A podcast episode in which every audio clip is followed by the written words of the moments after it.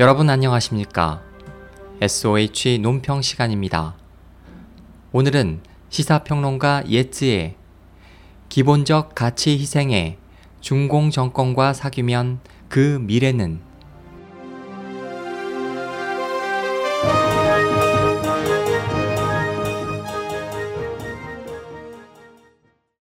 최근 며칠 보스턴 교외 뉴튼시의 뉴튼 북고등학교 남학생 헨리 데그루트 군은 일약 미국 언론의 주목 대상이 됐다.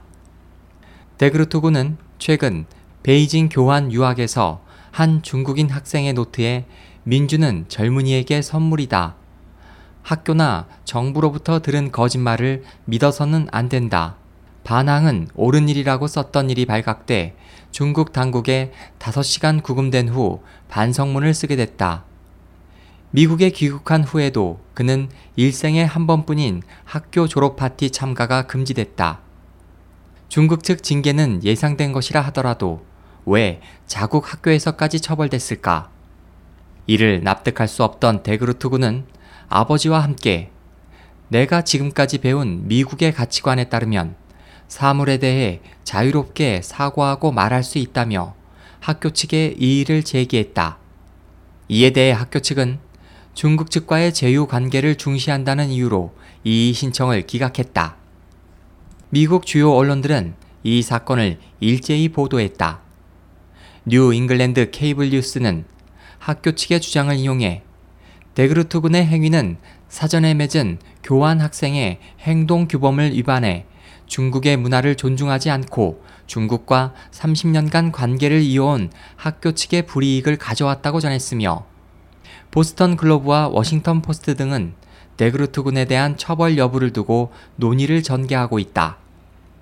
학교 측 비판에 대해 이 학생은 구체적인 여러 사례를 들어 그동안 교환 학교 측과 중국 당국도 수없이 위반했다고 주장하면서 원래 중국 측은 스스로 이 규범을 중시하지 않았고 준수하려고도 하지 않았다. 그것도 한 원인이 되어 미국의 건국 이념에 위배되는 이 규범이 구속되는지 여부에 의문을 느끼게 됐다고 설명했다. 이 사건은 단연간 중국 공산당 정권과 구축된 관계에 관한 국제사회의 한 가지 잘못된 인식을 반영하고 있다. 즉, 중국과의 관계에 대해 풍파를 일으키지 않으면 중국의 정치와 사회에 변화를 가져와 부지불식간에 중공 정권을 감화할 수 있다는 인식이다. 민주 국가의 정부와 대기업은 물론 언론, IR 관련 기업도 모두 소위 이 같은 현실적인 방안을 중시하며 인권 문제의 협상과 경제, 무역 활동, 보도 등 여러 분야에서 중공 정권의 노여움을 사지 않도록 노력해왔다. 수십 년간 지난 지금 민주국가가 기대하던 변화는 볼 수 없고 반대로 중공 정권은 외국 자본의 투자로 이뤄낸 경제 발전을 무기로 민주국가를 더욱 억압하고 있다. 인권 탄압은 한층 더 심각해졌고 외국 기업과 언론에 대한 압력 강화, 민주사회로의 공산당 문화 침투, 정치가 매수 등도 심각해져 자유사회에 위해를 가져오고 있다.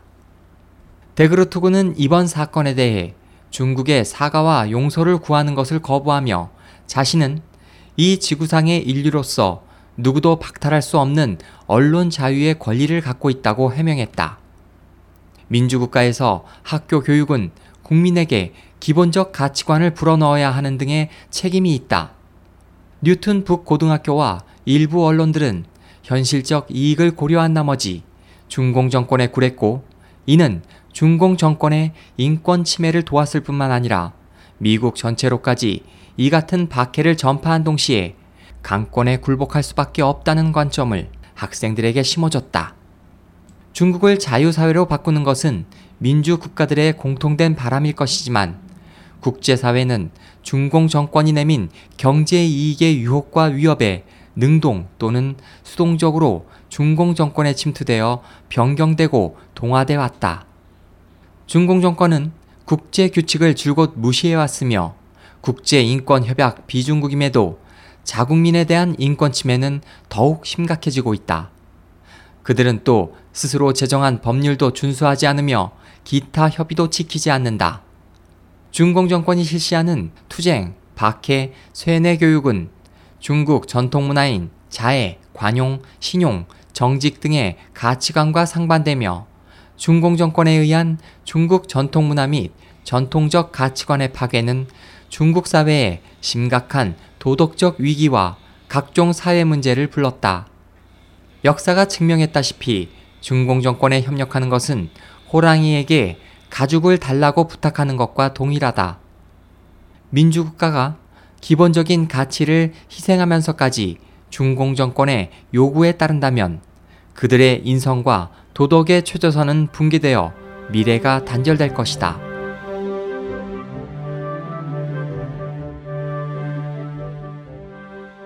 SOH 희망지성 국제방송 홍승일이었습니다.